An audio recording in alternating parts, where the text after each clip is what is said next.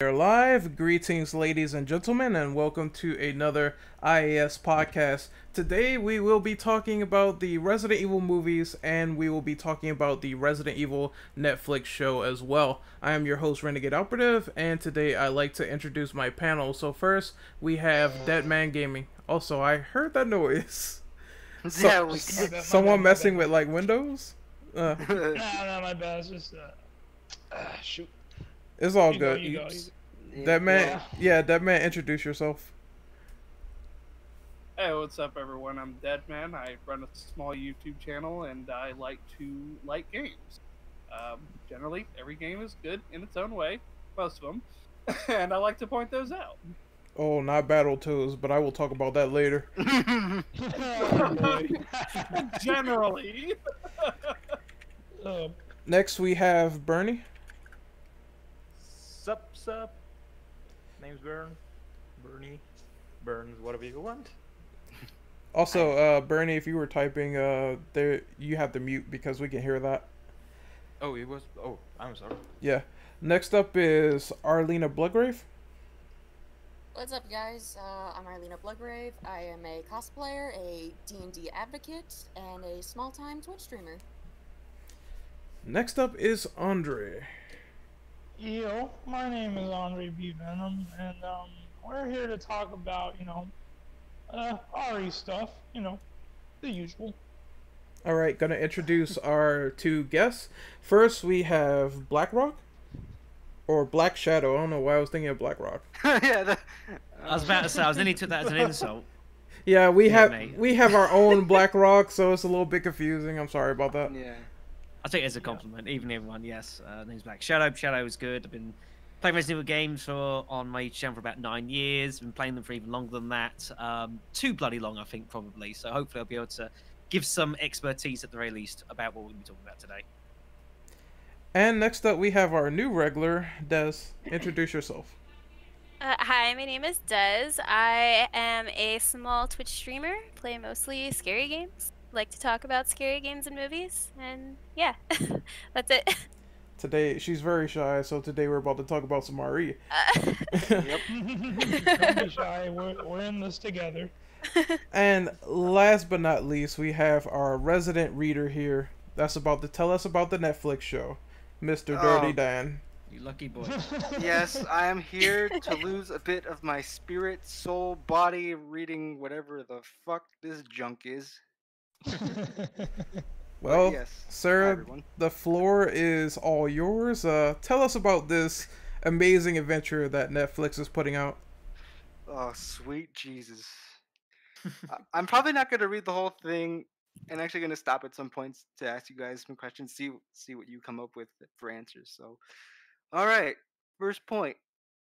When the Wesker kids, Wesker kids, why? Why is that a thing? Who Been a thing for about twelve years. I Well, mean, who who else did Wesker get into a bed with? I mean, there's Jake. I mean, to, to be Mhm. fair, a man's got his needs. I mean, I mean, yeah, but Can at he this be point, called he's a probably man? yeah. Can he be called a man? Mm. When the Wesker kids moved to New Raccoon City, Again, what the fuck? What is this? I, I think you have to take it all in one and then kind of disambiguate from there. Yeah, it's um, it is it is quite amazing. Ugh. Oh my god. New Raccoon City, the secrets they uncover just might be the end of everything. Resident Evil, a new live action series based on Capcom's legendary survival horror franchise, is coming to Netflix and will be gutted like a fucking fish. I don't think Oh, it said that last line. I think Ugh, just ugh. That, that one's on him. Why? Why Netflix? Why do you do that? Why? Why are you doing this to us? We I mean, need it came out of left field, didn't it? We asked. we- I will. Uh, I will say right off the bat, um, I would I would think to at least, even though that sounds like a hot mess, and it probably will be. I still want to give it the benefit of the doubt because the two I don't know if they've done any more, but the two video game uh, adaptations that they've done have been extremely good. Um, I don't I don't think they've done anything else other than Castlevania and The Witcher, right?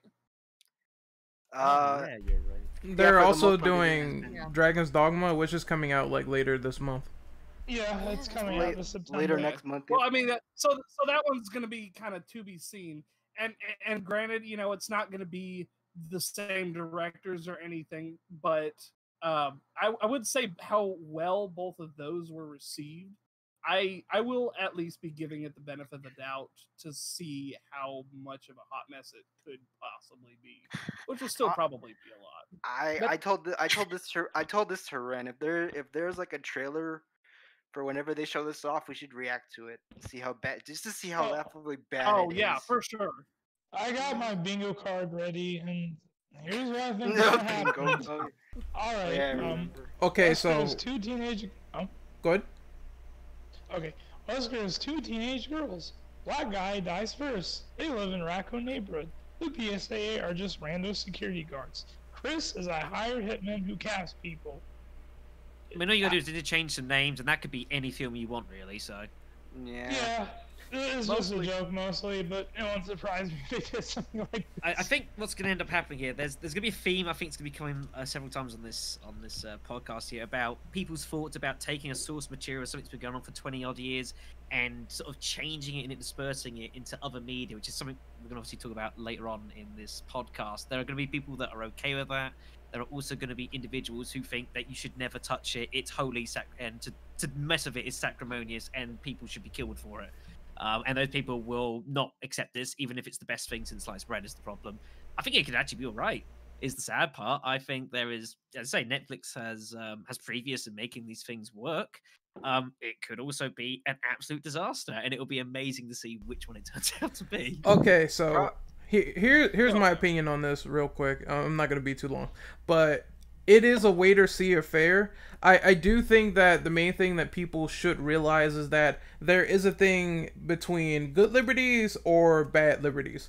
They've taken a lot of liberties in my favorite media all the time, like the Marvel Cinematic Universe. That's like nothing completely one for one like the comics at all. But some liberties they took, especially with Thanos, they were good in this case, I just don't get it because once again, Wesker's having more children, and already that was kind of a plot point that I really did not like at all. I mean, you have this narcissistic man who is obsessed with destroying the world per RE5, and then he's like all about himself. Why would he pump out a baby? It it, it, it makes no sense. So It now you doesn't. But sorry, go on. go ahead, go ahead. You can interject. I was going to say it sounds absurd, but in about twenty minutes we'll be talking about cloning projects. I think That's So- that's true. Anything's on the Yeah, table. It's a that's- problem. yeah, Talk that's, that's really Yeah. a good thing. It's Anything's on the table here. it's just so weird because you know we've known these characters for years and a lot of people care for them and uh, to see them take it and then turn it into they're going to new raccoon city and obviously their lungs aren't just completely burnt out by them going back to raccoon city in the first place it, it's just weird i want to give it a shot but i have a feeling that considering all the stuff they've tried with resident evil it's just not going to be an experience that i particularly want That's what it boils down to. Some people won't want this experience. They'll want RE as they know it in video games, and that people don't. Want. Some people don't want to see it in different mediums because they feel it hasn't gone very well. well Whether it has or not it's something you can definitely debate. I, I will love a good take on Resident Evil that's just grounded. You know, you have these new survivors. Like I think uh, Residence of Evil said it best, where it's like, uh, why can't they just try to migrate something that's simple, like Outbreak, where there's these survivors trying to survive in a desperate situation that's not tied to any of the other characters. Now I know they tried this with the movies, but they kind of took it a little bit too far because I know Alice started to become more and more powerful and it started getting a little bit more ridiculous, but we'll talk about that later on. yes, Any I cannot Yeah. wait. anyone else want to talk about the Netflix series in general? I I got actually do. Oh, sorry. Uh, oh, uh, sorry. Uh, I got a little something like as as that said. Basically, like yeah, they have done some really good works like with The Witcher and Castlevania. But the problem that I think that I have with maybe the the Evil uh, Netflix show is that it has been adapted before, like in the movies and a lot of media. Uh, because uh, The Witcher and Castlevania have never been ever adapted. Like we don't get anything to compare them. Like you can say, hey, Castlevania, maybe like in Captain N, that doesn't count, or uh, The Witcher with the original 2001 Poly series, like yeah, that doesn't wa- that one doesn't count too. So Resident Evil, I think that the main problem that they will have is that at least they can compare them to like the CGI films, the live action films, the manga, the novels. Like there are a lot of stuff that maybe they can like can people probably say like, hey, the Netflix show is worse than that or better than that. It You think there's going to be a perception issue? Yeah, like uh, like they will have a lot to compare them, a lot of mat- of media and material to compare them, and I think that will be one of the main problems with with the Netflix show, at least in my opinion. to to add to that, if I can, it's like it's a good thing to see that they're trying to go with something new, but it, but when it turns out to be something as ridiculous as this, I don't know. I don't I don't really have that much faith in it. Yeah, I mean, the, I have to agree with Dan because um, I don't know. I think usually when adaptations, eh, sometimes you gotta take a risk with it, and it'll either work or it'll go against it. And but I think at the same time, at least try to keep true to the original material. You know? Yeah. That's yeah, that's how I feel. Um like I I'm I'm it, I'm not like ecstatic about it, but I do want to see where it's going to end up going. Um it's just it's just such a weird I guess take on like I feel like it could have been any character that had kids and they just decided, "Oh, let's make it Wesker and slap Resident Evil on it." You know what I mean? Like I Mhm. I, I kind of Mhm. wish that like I wish that we could like get something like from like the main you know, like the main games, you know what I mean? Like it would just be cool to see like a, an adaptation of the games that's you know, heavily reliant on them and doesn't just stray away completely, you know what I mean? So You I suppose something should- like the CGI movies, Definitely. Sorry, what? something like the CGI movies, because those are mostly canon to the games. Mm, Yeah. much. It's just something it would be cool to see it in like live action though, you know what I mean? Yeah. Oh yeah. I, I also think that I mean Resident Evil is perfect for like something like an anime or something. They could have done a series like that where you know live action it's a lot of work and a lot of effort that you have to put into it to make it right.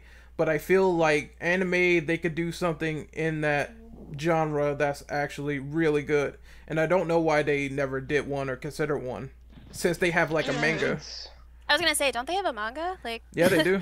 Yeah, yeah, I've got Yeah, all like the books. several. I've got four books right with me. I've got them. hear that, um, Devil May Nice. Cry has a manga actually. Uh, DMC has a manga as well. Never- Yeah. Manga's actually not too bad, to be fair. It's how they brought in Piers and a few other bits and pieces. They're not too bad. Oh yeah, it's, Oh it's yeah, pretty they're really good. good. All right, so we have a commenter here. They said it sounds like they took the Wesker children arc and just ran with it.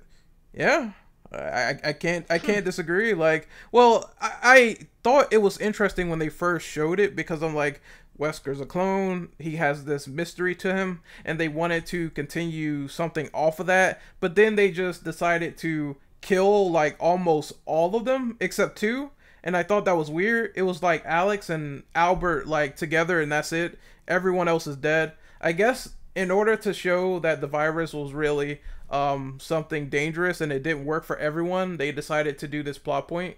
But still I, I, I wish they could have did something a little bit more with it than they did with the games, but I, I did kind of enjoy where it went, but I want to see what happens with Alex. But that's like a little tangent of mine.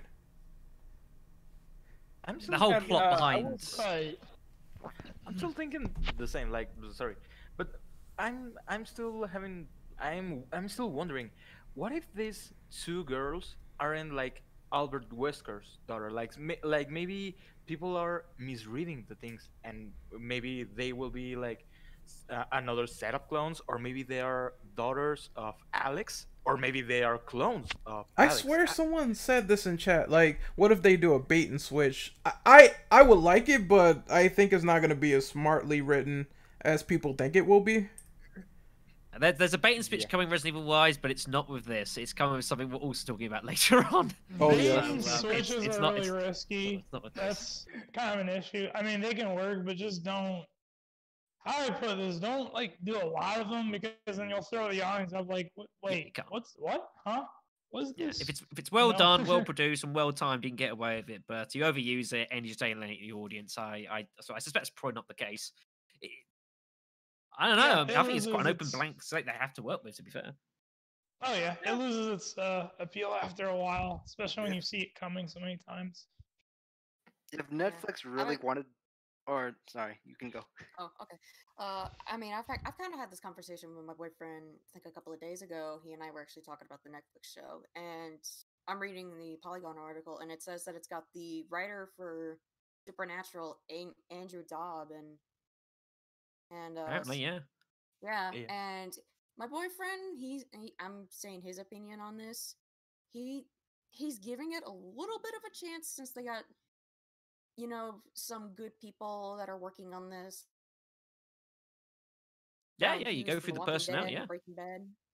yeah. There's some, there's some half decent person on the job.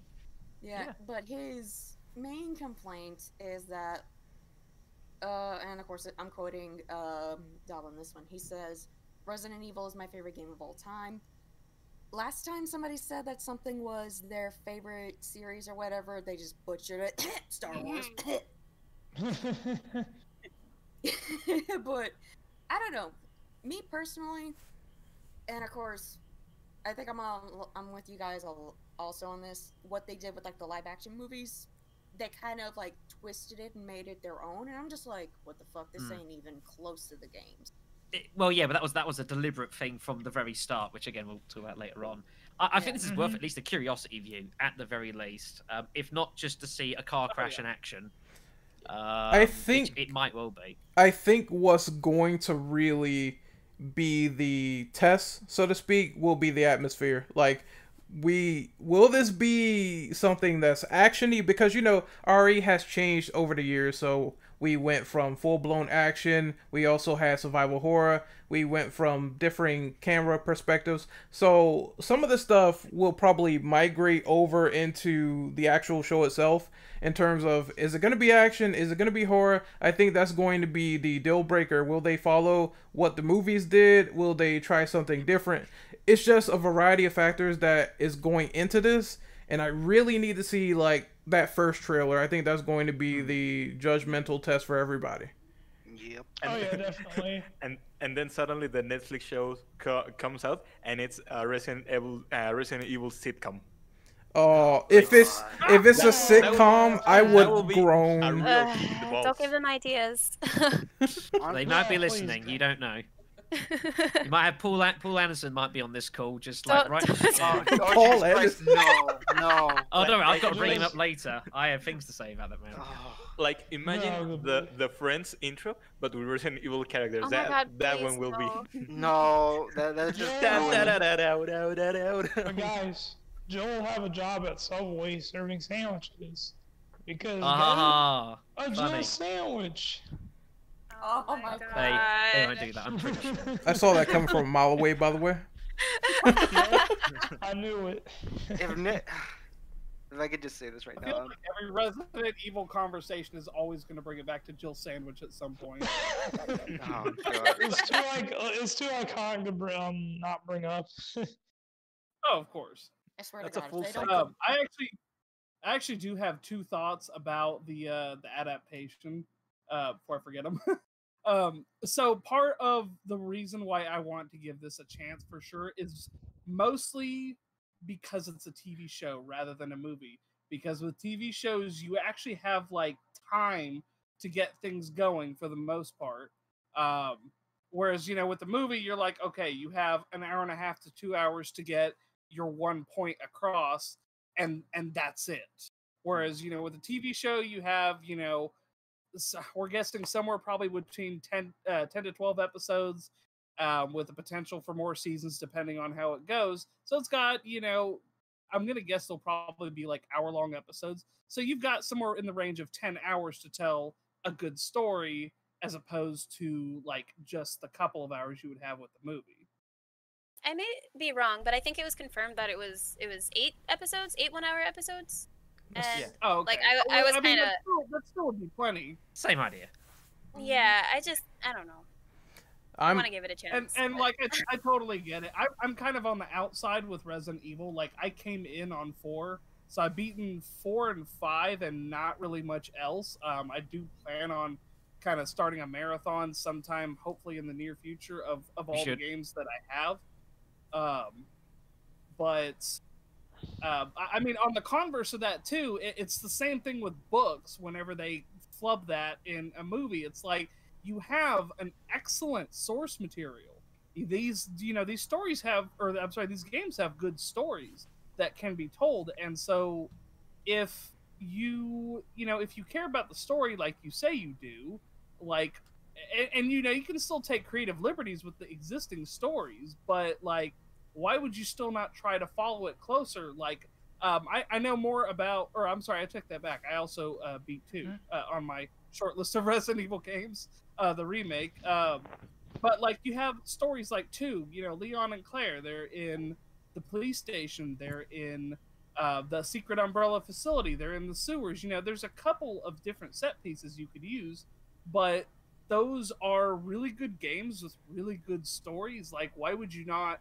And again, you can adapt something. You know, maybe take a new, make a new zombie, or uh, make a new type of special infected. You know, you can take some liberties with the uh, source material, but like, why would you still not try to adapt, um adapt the actual stories? Because think about it. Like, if you've got someone like me who's not really like, I like the series, I love it, but I'm not as invested as the as a lot of you probably you know, you take something like Resident Evil 3 that I've not ever played and I've only kind of seen things around. You take something like Resident Evil 3, which has a good story, and you make a really good movie out of it, and then it's like based off of the game. It's like, oh, you know what? That was awesome. I want to go play that now. You know, Okay. whether it be the remake or the original. Okay, I, I slightly disagree with something though. I disagree that the TV format would save this in the long run if it's bad. Because my Oh, opinion no, no, is no. I didn't mean it was going to save it. I just mean it would be a better format than trying to take something as girthy as Resident Evil and trying to compact it in a in a movie. The TV show could still be hot garbage and it could still not save the live action. I'm just saying it would have a better shot than a movie at the very least. it, it depends because while they do have a lot of time to build things out, there's also the fact that even good TV shows that are super lengthy and that could get really long, it's like pacing is everything no matter what the format is.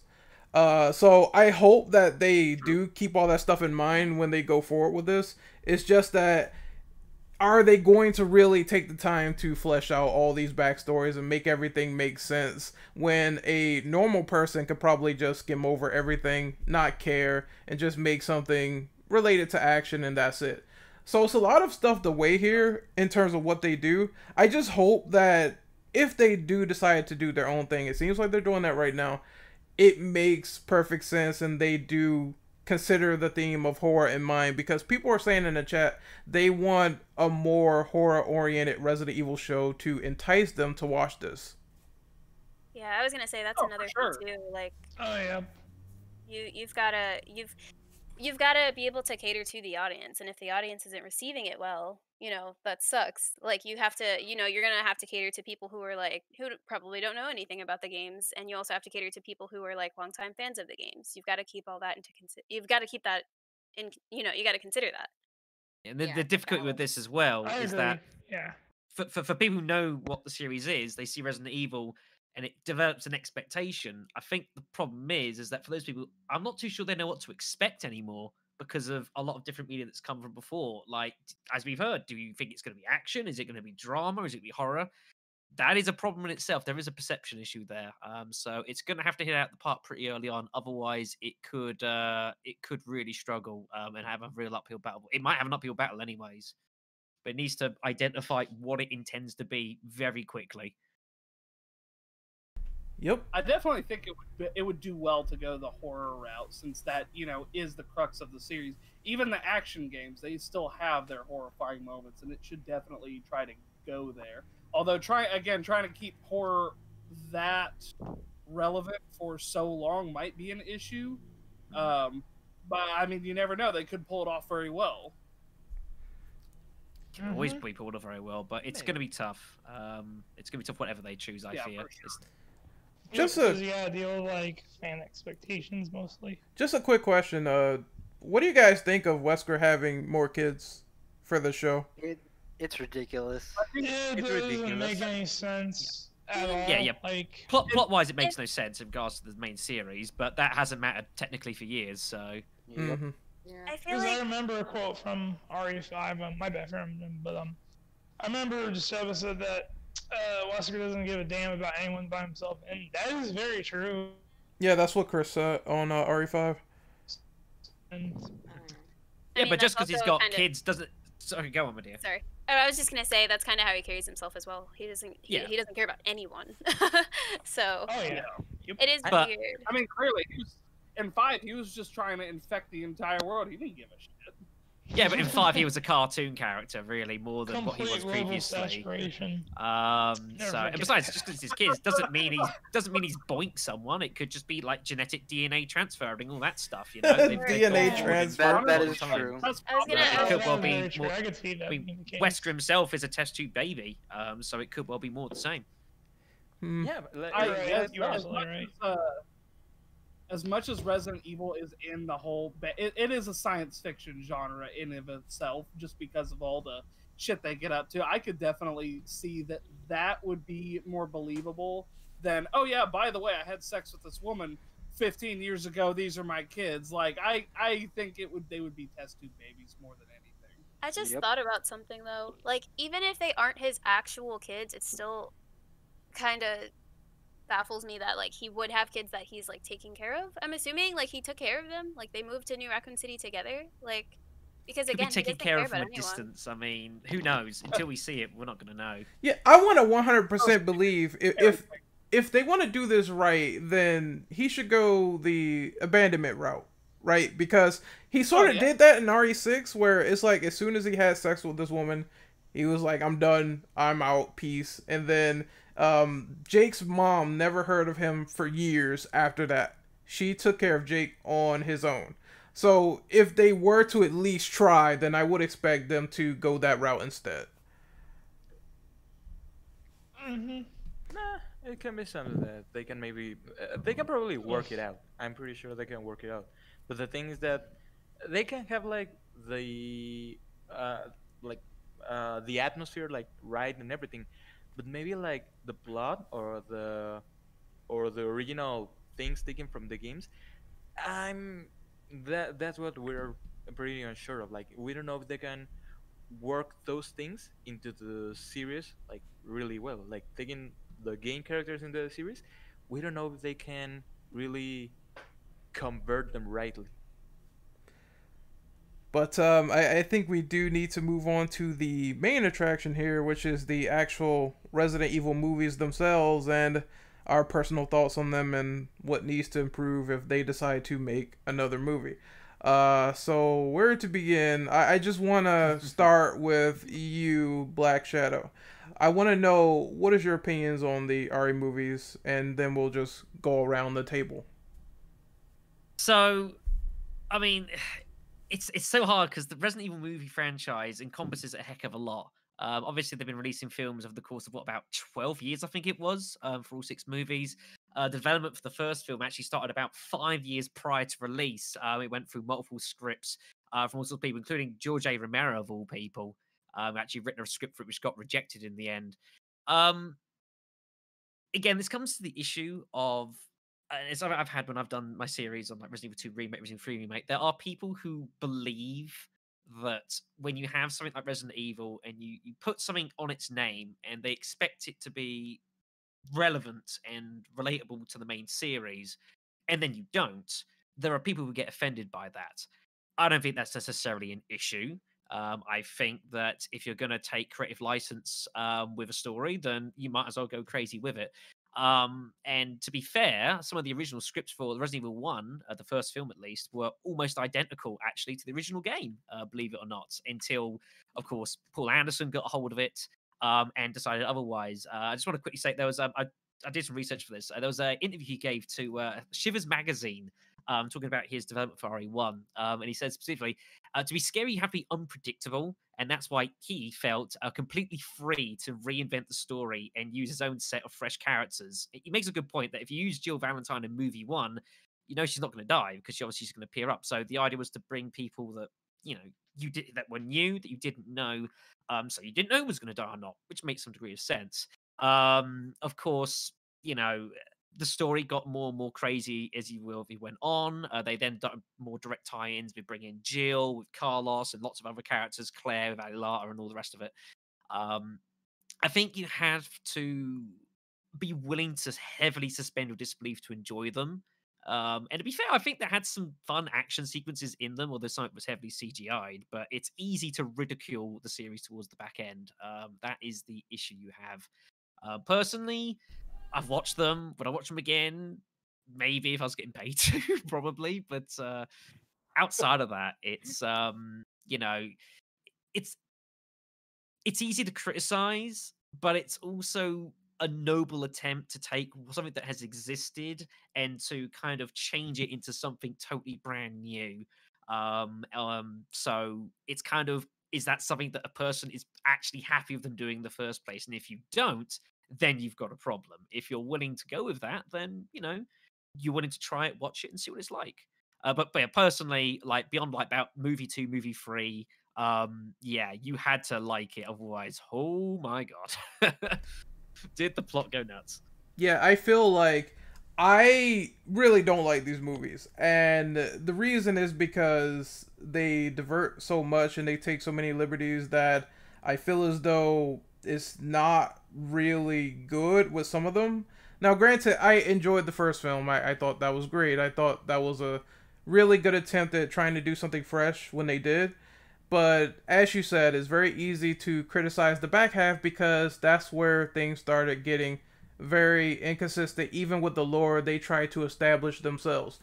I think that um, if they had the same quality of the original first movie, and maybe some of the second because some of the second movie was entertaining. I'm not gonna lie, I did like that scene with the the guy uh, Mike Epps going around and doing crazy things. I, I thought that was funny, and you know you have was a LJ was that? yeah LJ Yeah, yeah. LJ. LJ, He yeah, LJ, was was was like so on the line of being racist, but amusingly so. It, it was very dangerous at times. But hey, he, he was a good actor. He did a good job. It, Well, it I was good mean, comedy relief. Yes. I mean, that's where Day Day went after um the Friday movies ended.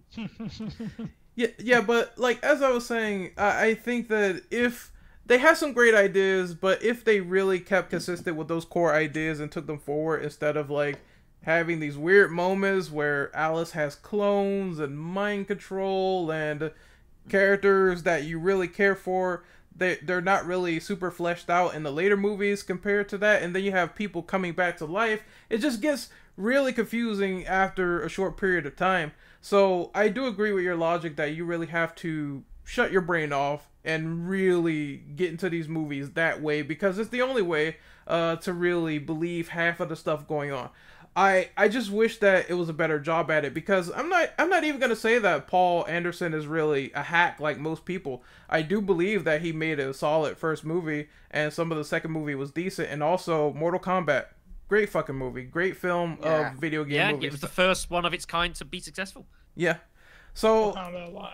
it, it just feels like those issues could have been a lot more um like focused and and, and fleshed out and non-existent. I mean, I, I totally mm. agree. But then you have the issue of that for, for people who've watched the lore and know the games, it's more offensive. Whereas you take to a more general audience who may not care about that so much and just want kind of two, two and a half hours at a cinema of watching crazy action and all that sort of stuff, then it doesn't matter. I mean, like, you know, you can't say the series wasn't successful. In all six films, the series has grossed well over a billion dollars. The final chapter was the most successful monetary film out of the lot. So they can't say that five years of poor movies led up to a sixth even worse. It was the best grossing of the lot. So that must tell you something about the people that were going to watch it. Um, and it's again like having played Resident Evil for way too many goddamn years at this point. Like, and I look at what they took and what they did with it. Like, in some ways it's easy to like feel offended by some of the decisions they took and you know yeah alice gained telekinesis powers because she got injected by the t virus and that was crazy. She had clones. Some of the doctors had clones. They were going to spread the t virus across the world and cryogenically freeze uh, people in the end of the film all the high execs and rule the world after they came out of it. I mean that is some absolute b movie science sci-fi nonsense. But it worked apparently people came to watch the film. So who am I to judge? I'm just gonna say this, and then I'm gonna let everyone else go. Yeah. Uh, I think the philosophy this been it's been said before, but I think uh, Jordan Vogt Roberts he said it himself. You know, you gotta have like two things. You gotta have the source material, and you have to understand that migrating a game to a movie is not the same thing. Uh, he said this about most directors and why video game movies get this stigma because most video game movies they don't pay attention to any of the source material. They always try to do something new and that new thing doesn't turn out to be good. They just think that it's super ambitious and that um, some some like directors they do it for a paycheck. Like Uwe Boll, for example, he goes around just made a bunch of video game movies and only did it to get money and I think he admitted to that because of some German tax fraud or something like that. I, I forgot what the loop was, but uh, Yeah. you know, you got to have the right visionaries in play. And if you don't, then I think number one, you got to have people to actually play these games because I think Paul Anderson admitted that he only played RE4 and that was it. He had some knowledge. Not knowledge. technically true. Well, Not technically true, actually. well, I don't, I don't know why his wife said that he only really experienced RE4 and that was it. Now maybe later on he played RE5 because I think Afterlife was that the one that had the um Majini dogs and it had a lot of material from RE5. He might have There a played lot that. relation to think it. So. it was. Yeah, I I believe so. Yeah, he might have also gained source material from that as well. And you know, it, it is good to see that stuff. I'm not gonna lie. Yeah, no, I agree. Uh, he, um, I'll, I'll say one more thing and then I'll, I'll let everyone else in. But yeah, he he actually ended up playing a lot of um, uh, how he got into the series was by playing the original Resident Evil. Um, funnily enough, uh, it was mentioned. I mentioned about George A. Romero, who uh, was mentioned in the chat. Um, he did do the Japanese uh, live action trailer, uh, the commercial that was only released in Japan for Resident Evil 2. That's how he kind of got on board and that fell apart. Um, uh, Anderson had actually been playing like the original Resident Evil. He built um, like a, a script off of that, which he admitted if he'd have actually released, he probably would have got sued for. Um, but he was already in contact with um, Constantine Film, who of course developed the entire film series, um, and he gave over the script to see what they thought of it. They really liked it, and so they thought, you know, let's give this a go and kind of see what we can do with Anderson. And then here we are, 20 minute, 20 years later, nearly, um, a 1.2 billion dollars richer. Um, I'm sure they probably think that, oh no, it was a good decision, whether we do or not. Oh, execs, they de- they definitely think that was a, a very high success, and mostly they will want to go where the money goes.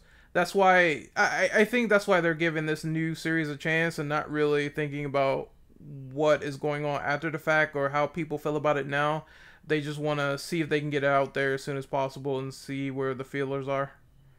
Yeah, there'll, there'll always be people who don't like the modifying of source material, and you'll never please them, whatever you do. So you have to kind of go past that and you know just try it. And there's no harm in trying sometimes. And I wish them all the best. To say with with the with the Netflix, but um, you know I could have said the same about the movies. And then we had people flying around and clones and whatever else. And there was a point where I was like, yeah, maybe this has gone a bit far.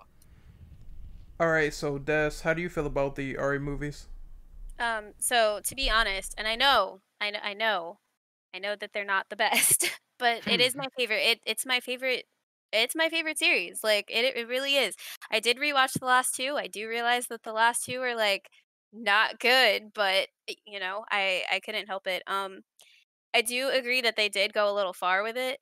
Um, just because it did get confusing after a while. Um, like I, I couldn't remember the last like two, three movies. I had to rewatch them because it was just like the first two i feel like were definitely the best maybe the first three because the third one is my favorite but um it just it got really it, it did end up getting pretty crazy after a while and after like i when i first started watching them i was obviously young like i didn't really play resident evil at all but i did very much enjoy the first two movies the first three movies um and then once i had gotten the chance to play the games i was just like well how how did how did it end up so different? you know like how how did we end up with this one character that just seems so overpowered.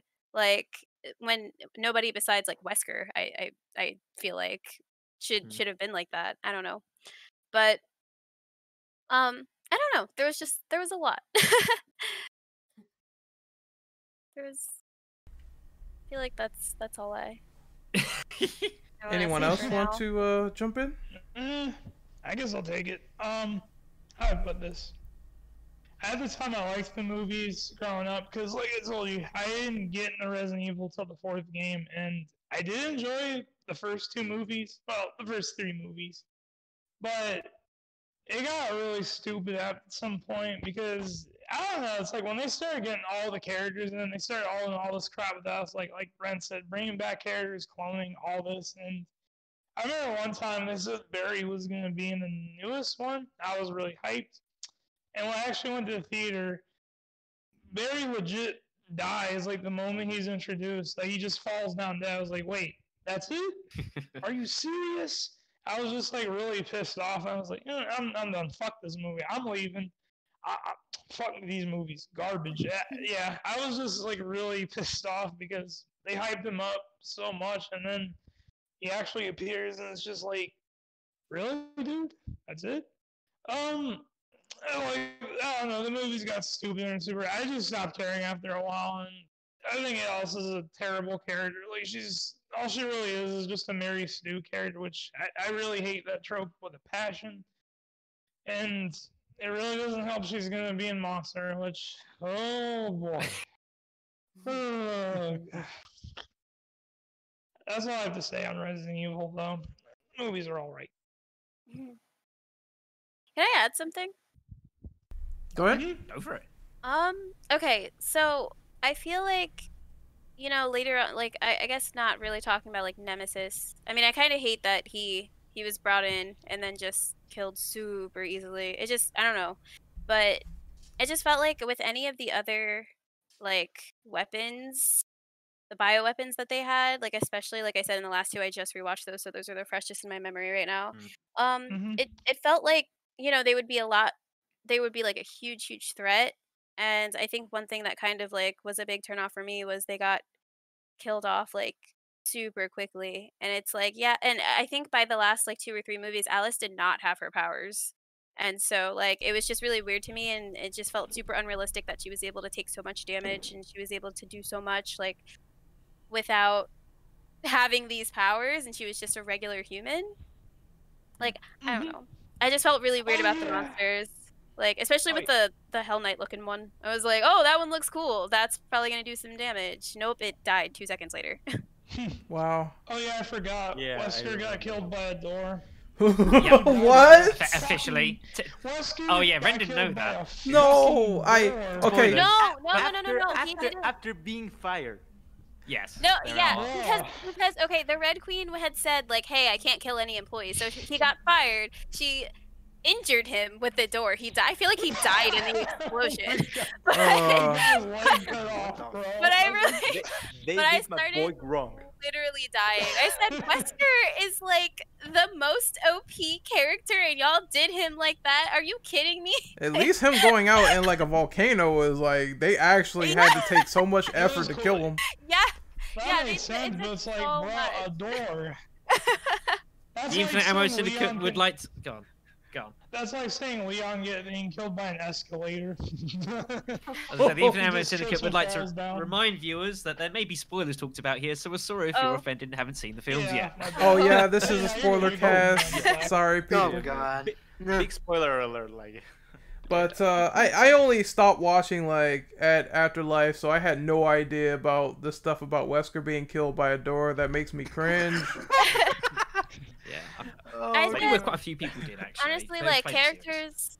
Wesker, Wesker is definitely a character that they did dirty, but there, I feel like there were so many. Like uh, Jill, I I was, I, I really wish that we could have gotten a little more out of her.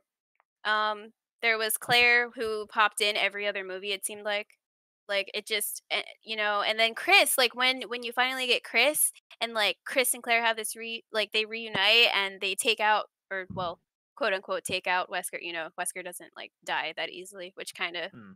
yes. But it's just like you get all the characters from the game. And it, it, it just they're they're put in for like a second and then you just never hear from them again and it's like oh you get super excited because it's like yes they're from the games finally they're incorporating something and then it nothing comes of it it it's kind of it's it, it's like a huge disappointment i feel like There were some bright spots that I will give a, a props to Oded Fehr. I am an Oded Fehr fan, so it's probably not Mhm. really fair, but I think he actually did Carlos really well. Um, he's, Oh, he's my bright spot of the um, series by a long way. I agree. I really. I- I agree. the. Carlos was I awesome. like the actress who um. I like the actress who played Jill. Actually, I Yes, thought she Sienna- did a Oh, great Sienna. yes Guillory. did so well yeah Yeah. Can you imagine what it must have been like filming that at Toronto in the middle of the night? That mu- in that outfit, that must have been fucking tough. Very, very true. Also, basically what what ahead. this is saying about uh, sorry sorry. W- w- what this is saying basically about uh, like uh, Chris and and Claire it's the main problem that I have with every character that they get in the films. Like I know Alice. Yeah I know her. And you get to know like oh there's Jill in there. And she appears like two times. And then suddenly she's out and in the and in the final film they don't even say like oh she died no no no you gotta like suppose that they died like There were a few Leon? characters Where's- that they Mm, just can left I- out in the final film. Yes. there were Yeah. yeah but i don't even really think that you can even go that far as to say oh i suppose they died because like you know we had jill in apocalypse and then she randomly came back and apparently she was brainwashed like how um i mean you gotta like uh, i It's the guess figure that out but like but Yeah. then you know you when she tie the becomes Resident Evil 5 somehow. but Yeah. then but then Alice, you know, she takes the stupid trinket off of her and she's no longer brainwashed, but then she still doesn't pop up in the last movie. So that's a thing. And then again, like same with Claire, like she popped up every other movie. She ended up ultimately helping Alice in the last movie, and then the last movie just ends with Alice riding off into the sunset. And it's like, well, so did we just leave Claire alone? Like, what's what's happening? We still don't get a proper end story for any of these characters. The, the Exactly. irony of that is that has Resident Evil was a series been doing that for over 20 years of just sailing to the sunset oh. and so many questions then unfulfilled. So you're Oh, ironically yeah, right on the money. that's been happening for a long time. But so they at do least answer. the movies ended in the same fashion as the games. That honestly, yeah, you're right. at You least are they right. did one thing just, right. I feel like I feel like I feel like with mm-hmm. movies though, like with the games, like they can probably keep pumping out games and it's whatever. Like I feel like most Resident Evil fans are probably gonna go for it. But like with the movies, especially with like ending it with the final chapter, it's like, well, what happened to the rest of these characters that we ended up, you know, kind of sort of following? You know, I feel like with movies, it's it's one thing, and then with There, games, there- it's like there were definitely a few loose ends at needed time. It's a the giant, No. bunch of giant plot holes. That's the issue.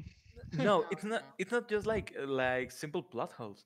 Uh like there are supposed to be like official novelizations of the movies and when the novelization of the uh, of the final movie came out in the no- in the book they specifically say that like the deaf child that alice finds in like the fifth movie the like chris claire jill and all the other characters that in the in the uh, second to last film that they are in the White House, all of those characters like they are dead. They say that in the book, but in the film they never say that. Like just Alice wakes up, like everything is uh, destroyed, like just a, a fucking desert, and there's no one.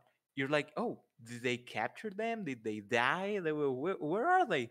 Well, just poof, they vanished.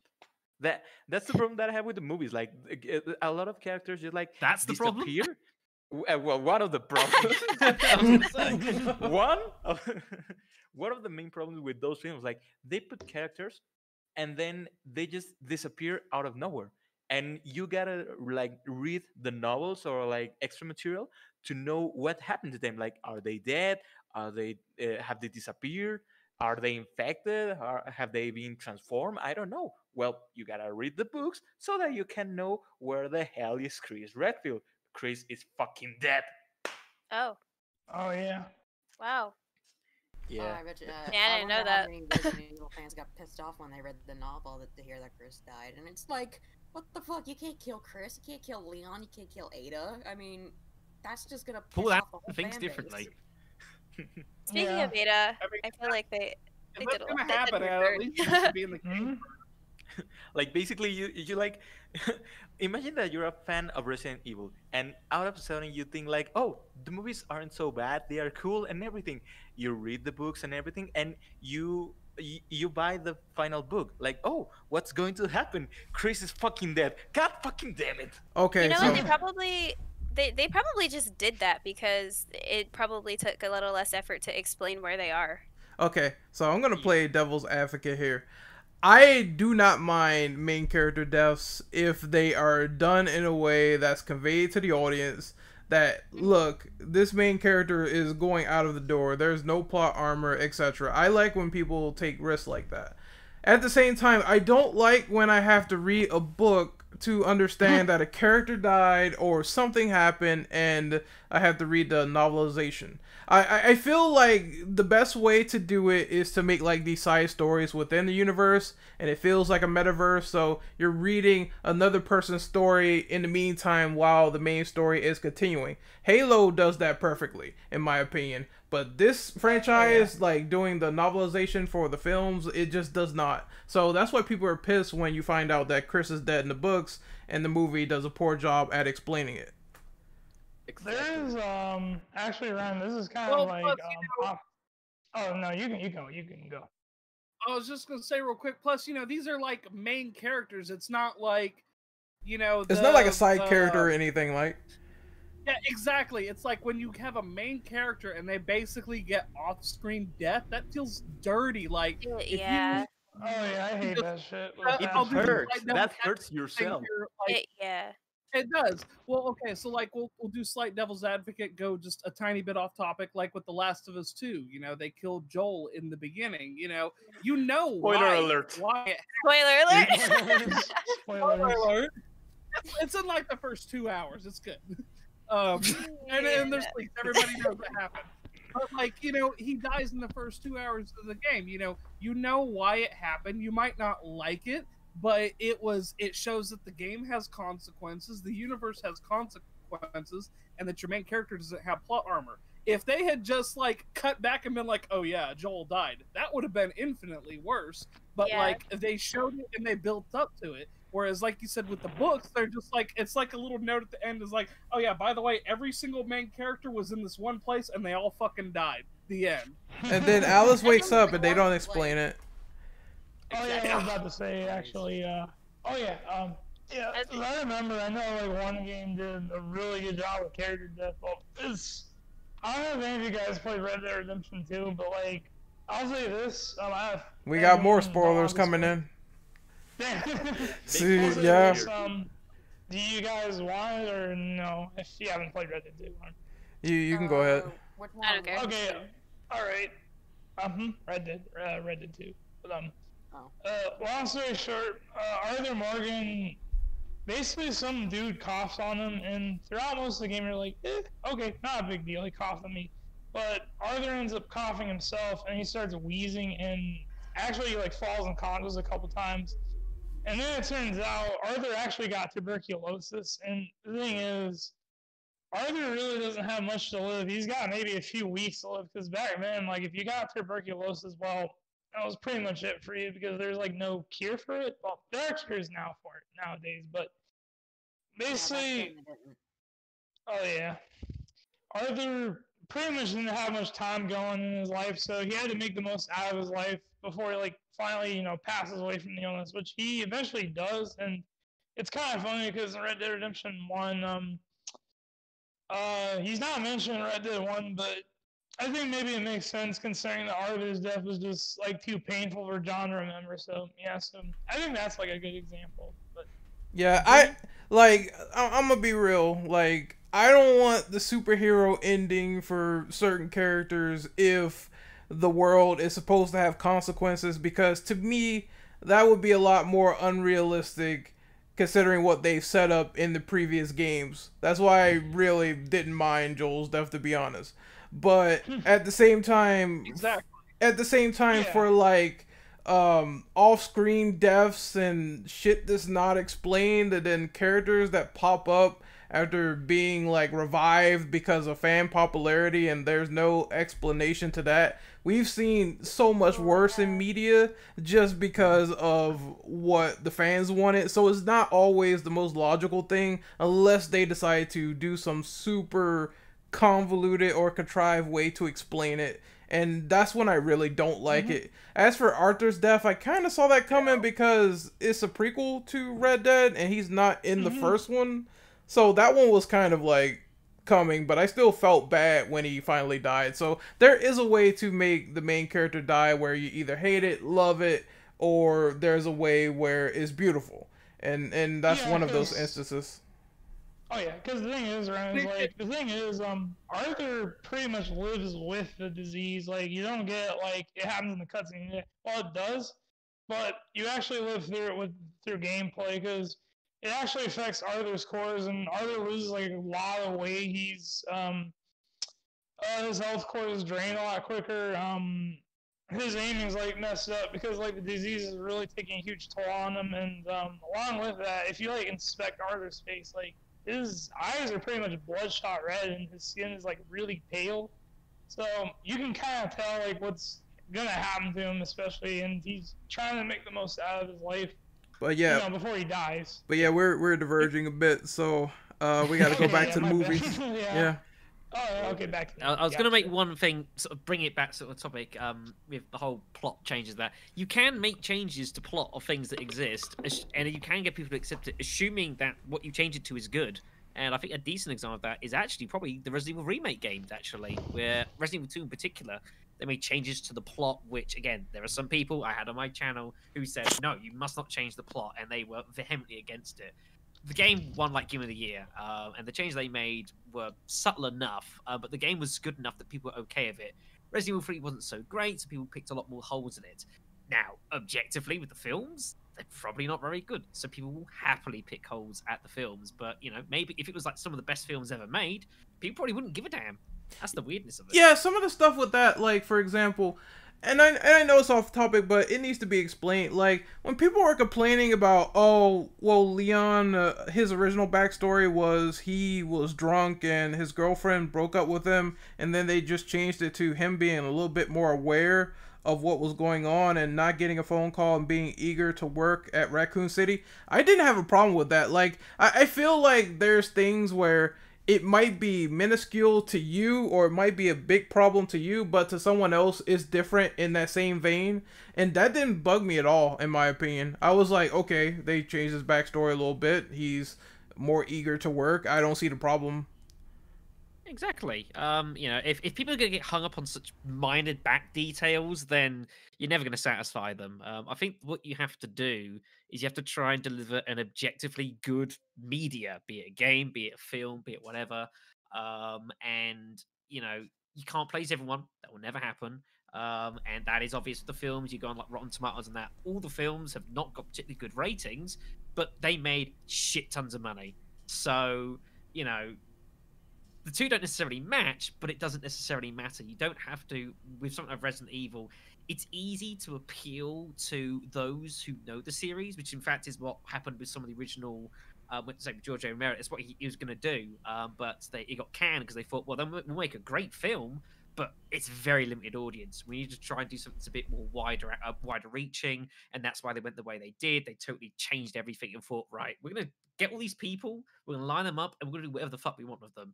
Um, and you know, it worked, sort of. Uh, but no, if you're a fan of the series, it's difficult to look at it and see some of the things they've done, and yeah, it, it hurts some of the changes they've made. But you know, yeah, a billion dollars, uh, yeah. I'd say that's you know you can't argue with that.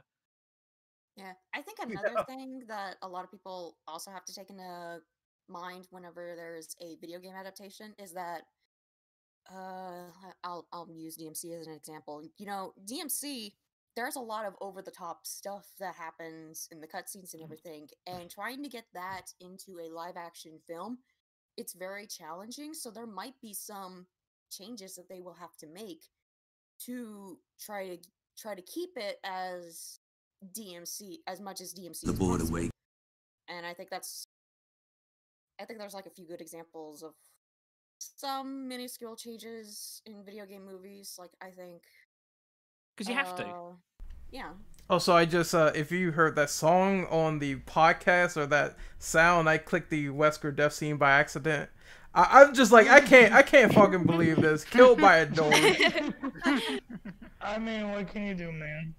You, you find two, two and a half hours of your time one evening, sit down with a big bag of popcorn and something to drink, and uh, Wesker, try and enjoy. It looked like it Oh, cut his Wesker foot off. jobbed Red watched it. Oh my god, it's so it's so funny in motion. I swear, dude. Dude, Wesker jobbed harder than Daniel Bryan. Uh, I Ouch. I have a good side question actually for this. Um, is there anything that you guys want them to adapt to film from the Resident Evil universe that they quite haven't done yet in any of the movies? That's a tough one. I That's a good question. Yeah, that's a good Yeah. question. I got something. I loved Resident Evil 7 when it came out. I love that kind of first person survival horror kind. Like I played the teaser and it was amazing. I was like, "Damn, this is like amazing." I uh, like I know it's still Resident Evil, but it feels like a horror movie and I love that.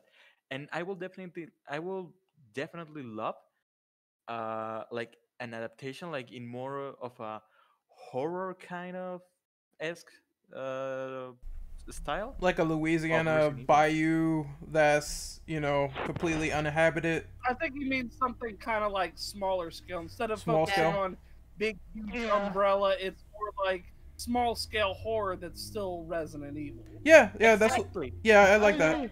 Yeah. You know, yeah. I I, I, I'm down with that. I was having a conversation with someone about that actually. It was like, you know, it would be really cool if they just did Resident Evil 7 as a movie. Obviously, they'd have to make changes because you can't put like the little puzzles or like the little like the, the like the little stuff that would probably not transfer over.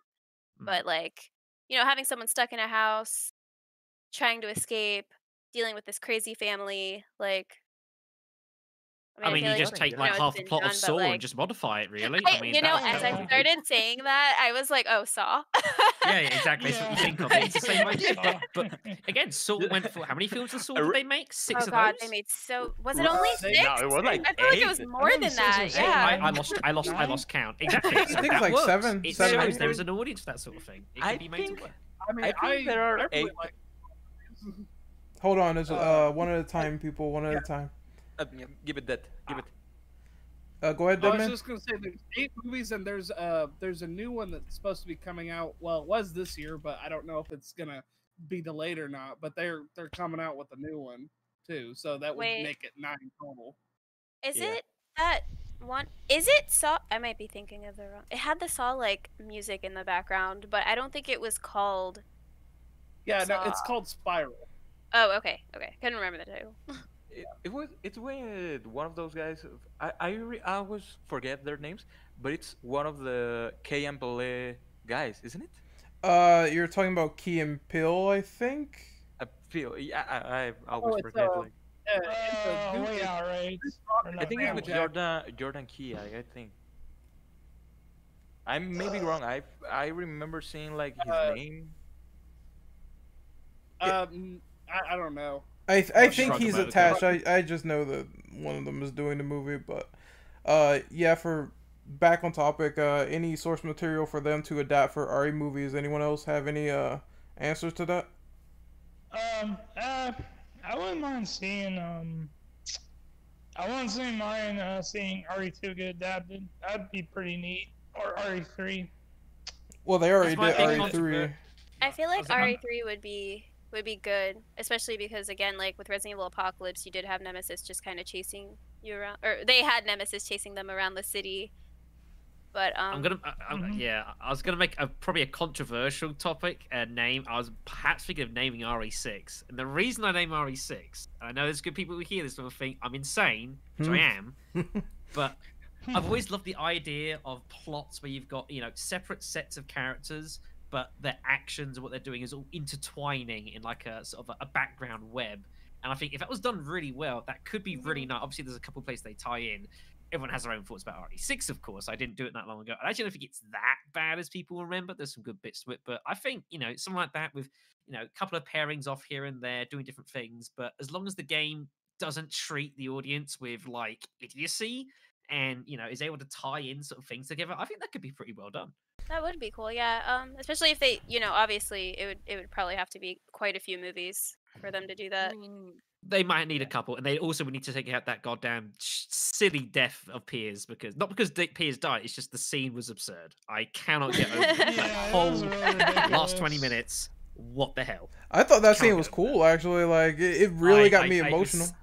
It, it was it was a It was cool cool, scene, yeah. but the logic gap was I it I couldn't take it. I, I couldn't do think I it. I was gonna. I can't really remember. I remember being sad about it. I haven't played Chris's campaign since the game Oh, dear. launched. But that'd be my shout. That'd be my shout. The RE6, I think if done well, that could actually be pretty cool. I think maybe mean like something like uh, Oh yeah. go ahead. oh, I was I was asking, you know, you you know something like what they did with Dunkirk, maybe. I've never seen that shout. movie. But yeah, it's just Good it's just you know It- you can it's- you can curse through people, you know, and just have it have the plot. You know, I mean, there was a lot of insanity, of course. And yeah, you might need a couple of movies to do it all, but I would like just to see. six. Hmm. I would like to see. Well, you know RE2 how they have the A and B scenarios. I would probably hmm. like to see something like that where you have two focal characters, and you know the first one you focus on for like the first hour, then you focus on the second guy, and then it all like intertwines at the end. That would be really cool. Yeah. That, that's- as Yeah. we said, you know, Resident Evil is a very good source material if app- if used correctly. Um, and we've seen both the pros and sadly the cons of that over the course of twenty years. So Ugh, yep. Mm. Uh, I will say uh, my point real quick, and I also didn't get to do my uh, what I thought about the movies, which uh, really it's it's pretty short. I mean, I didn't think they were the worst movies in the world. I didn't really think they were the best. As far as adaptations go, they're decent in the you know in the first few movies, but then you know obviously after that it's just why why why are we why am I watching this? Um, I mean, there's worse out but there. um, th- oh yeah, there definitely is. Um, but those are kind of my things. Like you know how everybody's like, you know, this is a really good bad movie to watch. That's kind of how I feel Mm. about Resident Evil. it movies. is a little bit. Yes. If They're anything, not awful movies, but I mean, Exactly. that's it's kind of one of those like you have to, and it's like you guys said before, you have to go in with a little bit of suspension of disbelief, especially if you're, you know, an old time gamer for it. Um, as I said before, I'm not a longtime Resident Evil fan. I came in at four, and I haven't played anything before four came out. Um, so you know, even as a still new person to the the series, newish, um, you know, I still I still thought the movies are good in their own right, but they did go way off the rails, especially with Alice. I would have been fine with her being a super badass mercenary. It it was definitely the god powers that killed it, which is why I'm almost 100% positive they nerfed her at the beginning of the fourth movie. They're like, uh, you're just a little Yeah. too Give me back Well, I mean, my I- powers. Well, I, I think Yeah, Give that me might back be my why. Might be why the f- might be why the first film is quite well regarded amongst all the rest because the plot hadn't kind of lost its mind by that point, and even if it didn't really matter if you had or hadn't played the series because the most of the plot of the movie was didn't really matter. It was only some back plot of the game and some kind of cursory information that was related to the series. Other than that, it was it was a horror flick, really. Um, Mhm. it didn't matter if you played Mhm. the game or not because Alice didn't exist, the SWAT team didn't exist. You know, no one in that game existed really in the film. It was all brand new. So you know, that's probably why it's one of the better regarded. and you know that was actually going to kind of roll into the the point that we're on about what would you like to see brought from the games.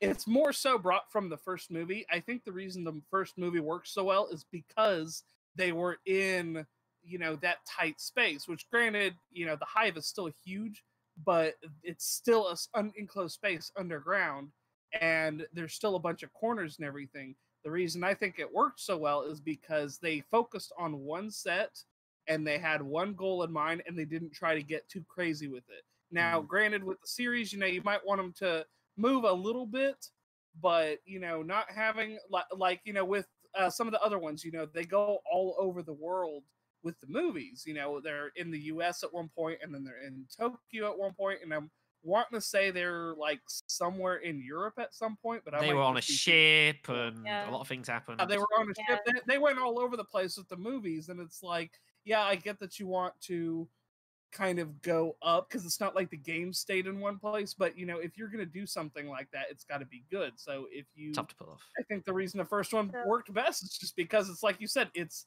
the closest to an actual horror Yeah. movie that any of them got. Apocalypse, to a little bit of a lesser extent, there Mm. was some sweaty moments in uh, Apocalypse, but I mean, for the most part, the first one was just really good because it hadn't Yeah, quite it's a solid film. ramped up stupid levels yet. So, uh, I don't- Can we can we all agree? Can we all agree on something about the first film? The laser corridor scene.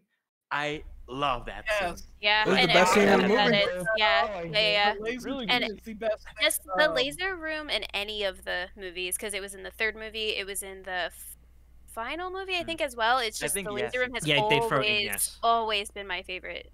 Yeah, But it's, it's definitely one of the most film- famous scenes of the film for sure. Yeah, in the first film, Oh, like for it's amazingly worked. Yeah, It's I think best the first time, Yeah, yeah, because the first time I, oh, sorry, No, I was just gonna say it's the best scene in the movie, and like I was gonna make a question about like best scenes, but I I can't think of anything else outside of that that's like super memorable. Maybe um them fighting the executioner in Afterlife, but nothing compares to that laser scene to me. I think the tension was there, it was perfect, and they just turned it into because I, I I can clearly see they reeled it from RE4, like no mistaking it, but they made it very tense and very like horrific. People getting chopped up left and right. I loved it. Yeah. yeah, I think I- uh, again, That it was also, awesome. yeah, I think again, like also like it was in the third what I was- movie. Oh, go ahead, Des. I, Oh, I was gonna say. was gonna say- Um, Just real quick, I was actually gonna say Okay. that. Who did that first, the movie or the game? The game did So, it It's first, pretty Um, close. It was pretty close. I think the movie. Just. but uh, let let does go for this one. Um, no, I was just gonna say. So again, like I think it was also in the third one. You had that scene. You didn't think you were gonna go back to the laser, or actually, it popped up twice in that movie. Um, wasn't as serious the first time, but the second time you have Alice fighting that tyrant. So like, it's in there. By the end of it, you think she's gonna die, and it's like it's just super tense, super sweaty. Like I remember being really freaked out about it because like didn't want Alice to die, and you know, it's just it was crazy. You know, you're you're fighting something. You're not just in there trying to escape. Oh wait, my brain is killing me. Um, the so the first movie came out in 2002, right? I don't Uh, know why it was. Yes, 2002, I think it was. I don't know why I was thinking that the game did it first. I don't know why. That was No, my no, bad. no. The, it was it was the film. Yeah, Not by it was the much, but it was the film. Yeah. Though I, it, they might have been, I you will know, say that was- anyways. Eh, probably, but I will say that was I really like that they included that in four because it's like that that first scene was so tense and you know minus the whole how the fuck did the EMP survive that whole thing that we had talked about in chat a few weeks back. Um, Hmm. minus that that whole scene was just phenomenal and it was it was so tense and mm. especially even up to the end you were like okay maybe that captain can make it through and then that laser just split a big grid and you're like oh no he is No. As soon as it turned into a net Yeah. like Cyrax, he was done. Yeah, I, I think I remember the first time I watched it. I was like, "Oh yeah, he's gonna make it. He's gonna make it. Cool." Nope. Poor dude, poor dude turned into some Nope. packaged ham. Got spliced into pieces of ham. Damn. But I don't, I don't know. I don't know if I'd say it was. It's an iconic scene, but it doesn't feel like it's actually that far from it. It's it's it's very very cool. It's one of the best parts of the of the series for sure. definitely say it is an iconic mm-hmm. scene because You think I mean, so? it's like we were talking yeah because like we were talking about you know we were gonna discuss the most iconic scenes out of the series but you know bar none it's got to be the laser hallways It's I the mean, most there, notable, there's for a couple here and there. Oh yeah, yeah. I mean, Yeah. like I s- like a I forget who said it uh, first, but like we were talking about with the executioner scene in um in uh, it was I don't think it was. I think that was. one after- I think that it was after me. life. I think it was after I Was it lose Afterlife? Yeah, it's I- all a blur. It's If all I a remember, blur. it was afterlife. No, it was in the fourth one because that was after she got nerfed. But it anyway, Extinction? those- yeah, extinction. I No, think. extinction is the third, isn't it? Or Yes, it no, is. It is. Yeah, I yeah, no, I'm the sorry, I movie. did, I did get that mixed up. Afterlife is the third one, and Extinction's the fourth one. No, That's it's if I remember No, right, it's Resident Extinction Evil. is the third one. The, uh, yeah, it's Yeah, Resident Evil, on Google. Apocalypse, Extinction, Afterlife, Retribution, and then the final chapter is Yep, the sixth You're one. right. Yep. Yeah, Yeah. that's right. That was my bad. I got them mixed up. But anyway, yeah, to like in my eyes, those are honestly just recalling off of my memory. Those are the only two things that and the church from um Apocalypse, or like With Oh, the yeah. those are my most liquors. Yeah. Movies. Well, because like I mean, the church was an extended scene, but it was just it was so tense because you had uh, what was it, two or three lickers that was in the church, and they had like no firepower, and they had to Right. like think through. It was a tense scene. Yeah, and you had the stuff with the Jill. Obviously, and they had a couple of them had gone into the side room where you had the the pastor and his daughter, I think it was, and so you had that going at the same Oh. time. Um, Isn't believe, isn't so- that isn't that the scene Or where A- Alice like breaks one of, of her fingers and she's just like taking it and just like cracking like mm. It wasn't that scene, but it was that movie. It was uh, after she had first fa- uh, met up with Nemesis, and Oh, she yeah. was like running, and then she just like goes in the back alley, and just had to set it in place and do that just small eye of like, oh god, that hurt, but I can't make any noise. Mm, I remember that Yes. scene.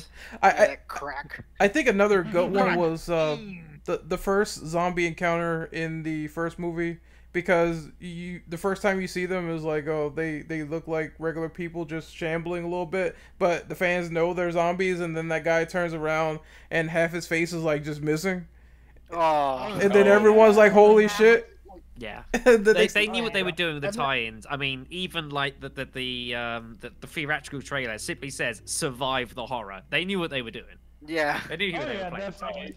yeah definitely one of one of the things that go- I was going had- back to the going back to that first zombie scene too. Plus, Oh, yeah, you know, good. you've got got other characters like Rain, who's like who's my second favorite next to Alice. You know, she's just nonchalant about it. The other dude's like, "You shot her," and she was just like, "She bit me." Yeah, that's fucking good. remember Let's say those are some good moments. Abba? Sorry, this character? That's good stuff. like she just Remember, she doesn't uh, give a fuck You guys remember Yeah. this with um Wesker the fight scene? oh you mean was all- the exact copy from Resident Evil 5 because that's what it was yes, I. It was yeah. almost it was almost done so well up until the end. Mm -hmm. Oh I yeah. Agree. Didn't they try to make Afterlife 3D too? I swear they did, didn't three they I believe they it it is 3D. Like if I remember, the poster, the like theatrical posters and everything, they say like Resident Evil Afterlife 3D and like big things. Like if you see some of the scenes in the movie, Yeah, you can really see like the Yeah, I was gonna 3D say, style. scenes yeah, some of the scenes are like even if you're not watching it in 3D, you know it's supposed to be meant to. Like, um, whichever Final Destination was like leaning hard into the 3D. There was so much stuff going on. I in there think it that was the fourth to, like, one pop I think it was fourth. Might have been. Yeah, Yeah, because they were like the the final chapter of Final Destination in 3D. Well, I was seeing uh, just uh, taking about talking about 3D. Uh, today I was finishing watching the CGI films, and I noticed also some of those scenes in the Damnation film, and I was like, "Wait, was this movie meant to be like 3D?" And then I see like some of the movies, some of the like camera angles and everything. I'm like, "Yeah, this movie was 3D." Hmm. Because it's Yeah. very obvious when you see like some of the uh, angles or some like the I, I don't know like a guy moves a weapon and then the weapon is just like in a point of the camera you're like oh that was supposed to be 3d like i was supposed to have like the gun on my face You know, one thing I really enjoyed was, um, and I'm not sure if many people heard about this little film. Uh, they released a Resident Evil film that's exclusive to Japan only. They call it Biohazard 4D Executor, Yes. and that was brilliant. This is the Romero one.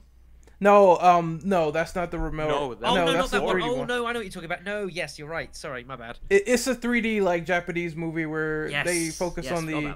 UBCS and they're going around in I, I assume it's Raccoon City and there's this giant infection that's taking over and I believe um one of the scenes I don't want to spoil it for people that are curious but one of the scenes at the end is just very brutal and it's very cool how they ratchet up the tension and I really enjoyed that movie just check it out it's on YouTube uh Biohazard 4D Executor if they made a Resident Evil movie like that I would literally lose my shit. That would be great. That'd be great for the next CGI movie because I believe they said they wanted to focus on Jill and Helena, but they didn't get the green light for that yet. How do you guys feel about that? They want to do another CGI movie with Jill and Helena as main characters. That that would be awesome. I, I'd be yeah, for I, I, I'd I would watch be against it actually. Now that I think about it, I, I would be down for it. I'd, I'd definitely watch it for sure for Jill. Like, I The CGI is- Helena, but I- seeing I have Jill always- come back is good. Yeah, I was thinking like after seeing the three CGI films, I was thinking, why has Jill never appeared like in the CGI film? Like we have Claire, we have Leon, we have Chris, we have uh, Rebecca, but w- uh, where the hell is Jill? Yeah, Like Jill's the been main one- basically she? the Yeah. second protagonist. Where is she? Yeah, she's back. The other one's not been in. I, I, I don't know what. I mean, to be fair, the CGI's are actually. I think they're not that bad at all. They're worth a look if film's ever seen them before. They're actually not Yeah. too bad. Again, some of the stuff in the last one I did was a bit insane. Uh, but I mean, the first I- first CGI I thought was really good. I was gonna say Yeah, I that was- enjoyed the first. I haven't seen the third one. I definitely enjoyed the first two though. If yeah, you the first the the first first one I enjoyed. okay, so I, Des, I you said you, nation. you you never seen the uh, third movie for CGI? Mm-mm. It's But I didn't know about it until like a maybe last year, I think, and I just haven't gotten around to getting it. It's You- you should basically it. It's some stuff. Boyfriend has it. it's basically RE6 just in movie form. I'm not shitting you. Oh. Like Oh, Mostly, yeah. it's a lot of action, yeah. a lot of crazy stuff. I think one of the scenes is Chris doing a body slam on a zombie. It's this is really ridiculous. There are Yeah. there are Yeah. three Always body slams. No, there are that's three body definitely- slams.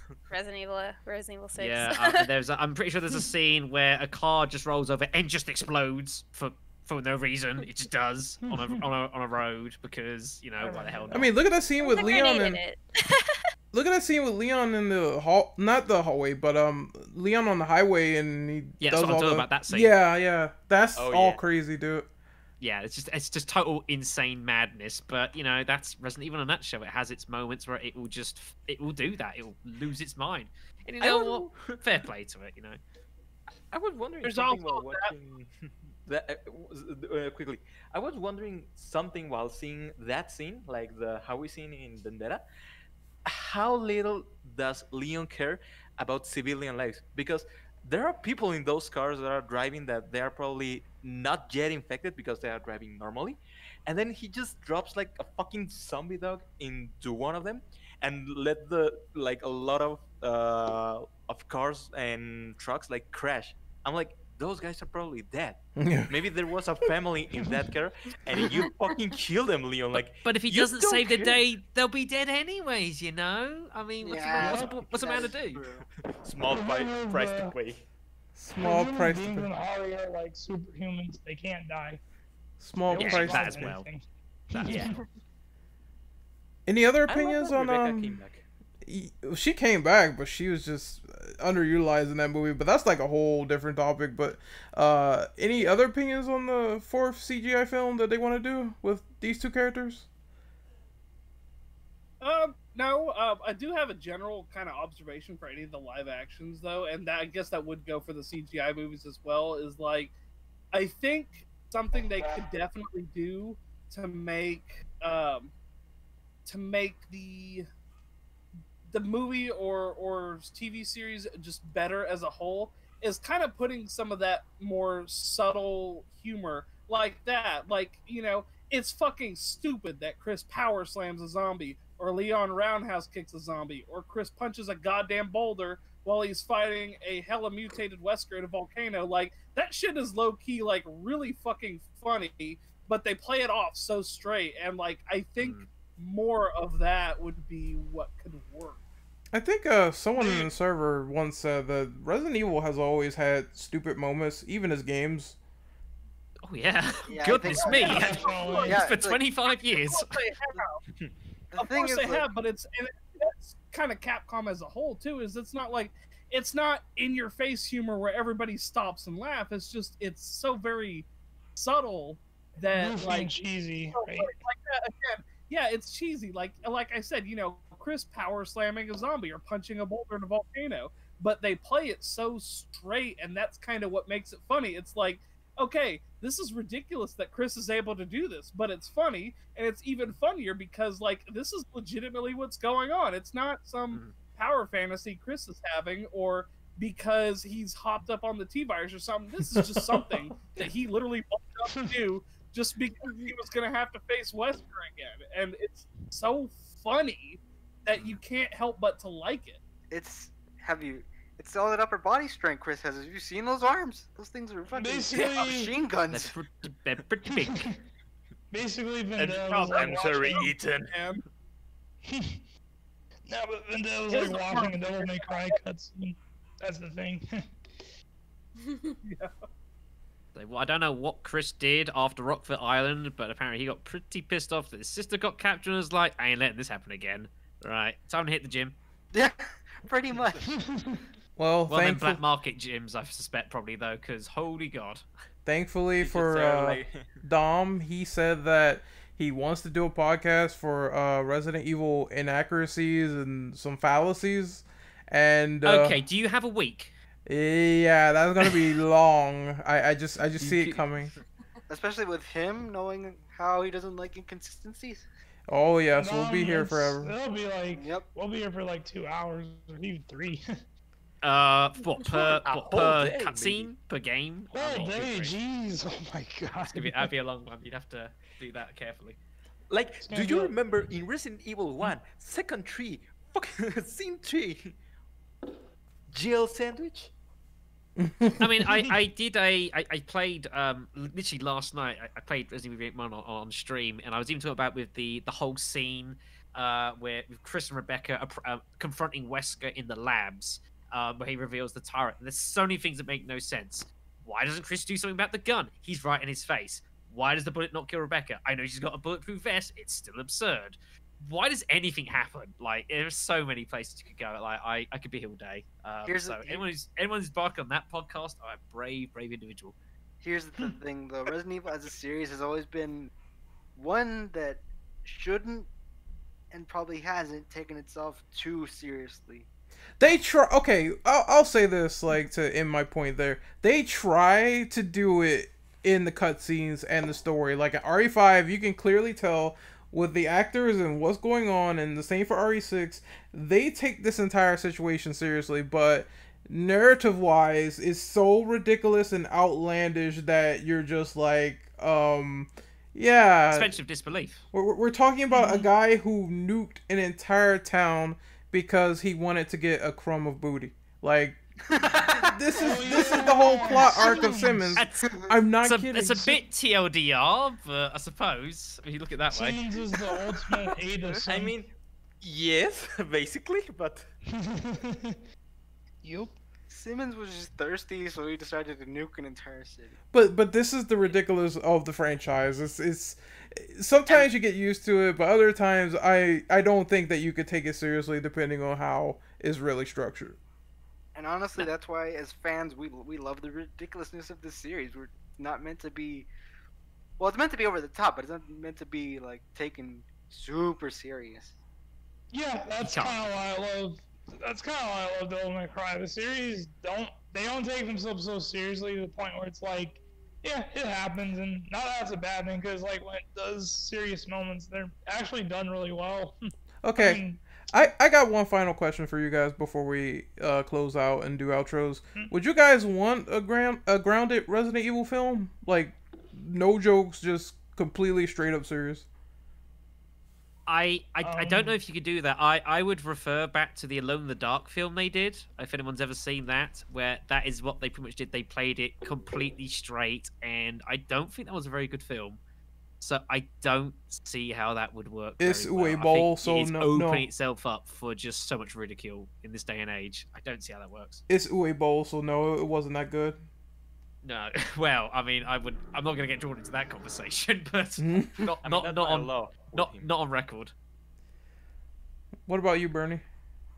I don't know. I think that a full series uh, Resident Evil film will be weird because well, basically some of the humor, like even in like Damnation, all of the cheesy one-liners of Leon, mm. I I was like, all right, it's no logic that you're saying them, but I'm still laughing that he's saying them because you're gonna need to have some humor. Like having humor in characters like that is what makes them feel human like feel like hey he's a real guy like he's not just like oh i'm serious i'm gonna like kill zombies no he's just like oh damn i gotta kill zombies again he feels like tired of all that shit i i don't know having a a movie like in the way they have been played by now it's perfect they i don't think they need to change uh, much of the of the formula What about you, Des? I feel the same way, honestly. Well, like um, basically it just doesn't work. Like I, I just I feel like, you know, I feel like we need characters that are like what uh, I guess what you said, what someone said. Uh, Comic relief. yeah, we need the comic relief. Like it just feels, it doesn't feel as super tense like the whole time. You know, it feels a little more relatable, I guess. The thing is, they've been large and life characters, some of these for like 15, 20 years. So to suddenly try and play it straight is like that. I, I don't I don't see how that works on I- any level. I feel like the It would knock some people for a loop. Okay, I feel like the only way to do something like that is to make a side series, like the only way, and see how people like it. Because I mean, uh, you were saying earlier, um, Black Shadow, that you wouldn't mind them trying like completely different things from the source material to make something new and interesting. It could be an interesting idea to someone else. It's just that a lot of people think it doesn't work because this franchise was built on a B movie horror. So you had characters like Barry, you had you know funny moments, you had bad voice acting. Uh, that would probably be an issue if they just took away that completely because some people will say this is the core of Resident Evil. You took away survival horror once to turn it into something else, and you're also doing this with uh, the characters. So I don't know, but I still feel like maybe they should do like a side series. I wouldn't mind if they did it and it wasn't like main canon or anything. Have you seen Resident Evil on Netflix? Uh, well, we don't know the tone of that yet. It, it sounds ridiculous too. Just to bring it back to where we started. Uh, Anyone else want to go on this? We're going Eh. I'll take it. Oh. Um, me, oh, you wanna go, Deadman, or?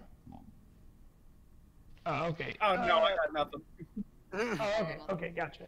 Uh, for me, I it kind of really depends. Like, I wouldn't mind a grounded Resident Evil movie. Like, I'd actually be down for it. Like, um, like the whole movie is pretty serious most of the time. Like, they crack a couple few jokes there and there, you know, um, the characters, you know, but it's like it has this really tense and foreboding atmosphere, and you really don't know what's gonna happen to these characters. And I think what they should just do is use entirely new characters as opposed to like established characters like um, Chris or Jill, for instance. Like you know, use some random Joe Schmo. I don't know, like have a priest having to like you know discover these horrors in this house, stuff like that. Like that wouldn't. I think that'd be really neat to see, honestly.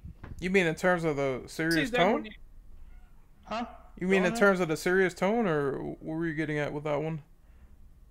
Uh, like, I mean, they can do a serious tone, but I think they should just do it like I say do it with like, don't do it with an established character. More so, do it with like, you know, an entirely new character. I think which, I think that would work a lot better than you know just using an established character. But that's just me. so so you, you don't know what's going to happen, who might survive, who might not survive, that sort of thing. Yeah, yeah, I, exactly. I yeah. think I think to set up that it would be better instead of because you can have it like a side character and you can kill them off and do whatever you want with that if they were serious. It's like eh, whatever, or make somebody care. I mean, I will say Piers was a very serious character and they killed him off and some people cared about it. It just depends on what they do, but I, I think tonally that will probably be better for a sub series because they would be doing something also new in the process of building on that. yeah. I would say so. Anyone else before we uh go to outros and wrap up here? I'll take it. Good. All right. So if they did, if they did do a live action grounded series for Resident Evil, they should, yeah, just do it like everyone says. Make it with characters that we don't know, new, brand new characters that no one's ever heard of. Build them up and make the setting kind of like Outbreak in a sense. Make it like it's just this group of people trying to survive. Have moments Nice. where they have moments where they just calm down, tell some jokes, provide some comic relief. But we're going for Almost sounds like seriousness. So yeah, someone said that in chat mm-hmm. too. Yeah. Is this Walking Yeah. Dead or you know? So for seriousness, I mm-hmm. don't think they would be making jokes. Well, not all the time, but you know. Mm. But if it's if Oh, it's yeah. completely serious and dark, then that's fine too. Yeah. We As long as it it. works. Yeah, Oh, as yeah. long as it works, as long as you have a crew and a director who know the source material, who know what they're doing, who know how to implement it correctly, then it'd be fine. Hmm. Yeah, I can I can make the zombies not feel like chumps when I shoot them. Or you know what I want to see in a movie? I want to see Crimson Heads. Never seen that yes. Oh, yes. Yes, Crimson Heads. Yeah. before. Bring back the philosophy of the running zombie. I, I wouldn't mind. Dawn of the Dead did it. Oh yeah, they did, Oh, and yeah. uh, I guess well they're not really zombies so to speak, quote unquote. But 28 days later, Yeah, it's close enough. It'll do. yeah. It'll suffice. All right, so we are going to wind down and uh, do our outros here. So, Dirty Dan, where can we find you on social media? You can find me mostly on Twitter at the Dirty Dan triple underscore, and also on YouTube at the Dirty Dan, where I haven't really uploaded much lately, but hopefully that changes soon. Arlena? Alright, well, you guys can find me on Twitter at Gabrenna K, where I post a lot of video game related or even some Dungeons and Dragons uh, related content. And of course, keep an eye out for my Twitter for a announcement that I will have, hopefully by Monday. You can find me on YouTube at Arlena Bloodgrave, and you can also find me on Twitch at Arlena Bloodgrave.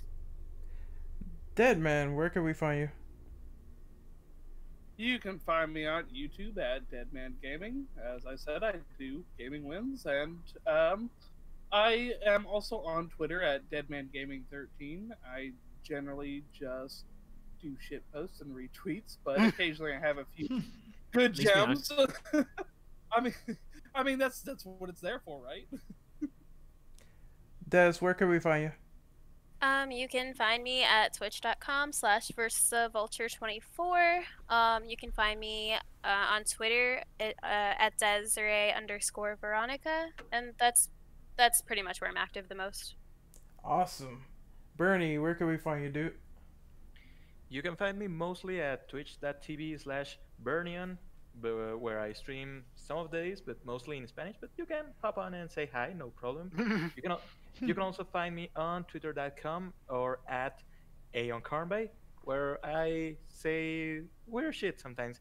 You can also find me on my OnlyFans at no, that's that one's a lie. That, one, that's not true. That one's a lie. A new member with an OnlyFans? What? Uh-oh. Uh-oh. No comment. Oh, my. My places. Those are mostly my places: Twitch and Twitter. you forgot to plug uh, the OnlyFans of Mr. X, you know? oh, no. Still walking around in that Speedo. oh, no. God, don't remind me. I've played enough Outbreak in my time. All right, Black gonna get to you. Black Shadow, where can we find you? Uh, yeah, you can find me on uh, Twitch uh, uh, slash uh, black underscore slash. Yeah, say it correctly eventually. Black underscore shadow underscore nine nine three, as well as on my YouTube uh, slash black shadow nine nine three with links to my Twitter, Discord, Patreon, all the rest of it. There's plenty much going on. Andre, where can we find you, buddy? Um, you can find me at Twitter at Andre B Venom. Um, I do have a YouTube. I don't really do much, but I'm actually thinking of maybe posting videos one day. You know, like and yeah, that's all. All right, and you can find me on YouTube at Renegade Operative, Twitter at Ren Operative underscore.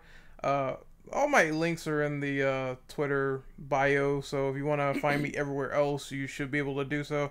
I think tomorrow we are doing a, another podcast on Spider Man, and we are also announcing the fact that we are going to probably do a consistent streaming schedule for like you know events or maybe recordings or stuff like that uh, is going to be friday at 7 p.m edt game nights and that's going to be game nights movie nights. Sometimes we shift around and then there's going to be sunday for podcast which is going to be at 7 p.m eastern standard time. Uh, so hopefully this works out for everyone uh, hopefully we do more interesting discussions like this in the future.